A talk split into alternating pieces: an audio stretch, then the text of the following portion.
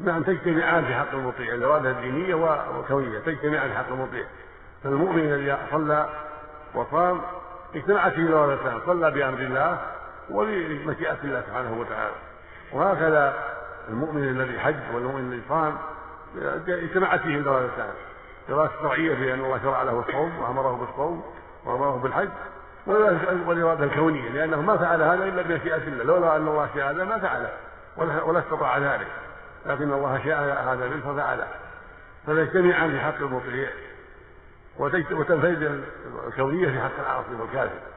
العاصي عصى بالإرادة الكونية والمشيئة الكونية وهكذا الكافر.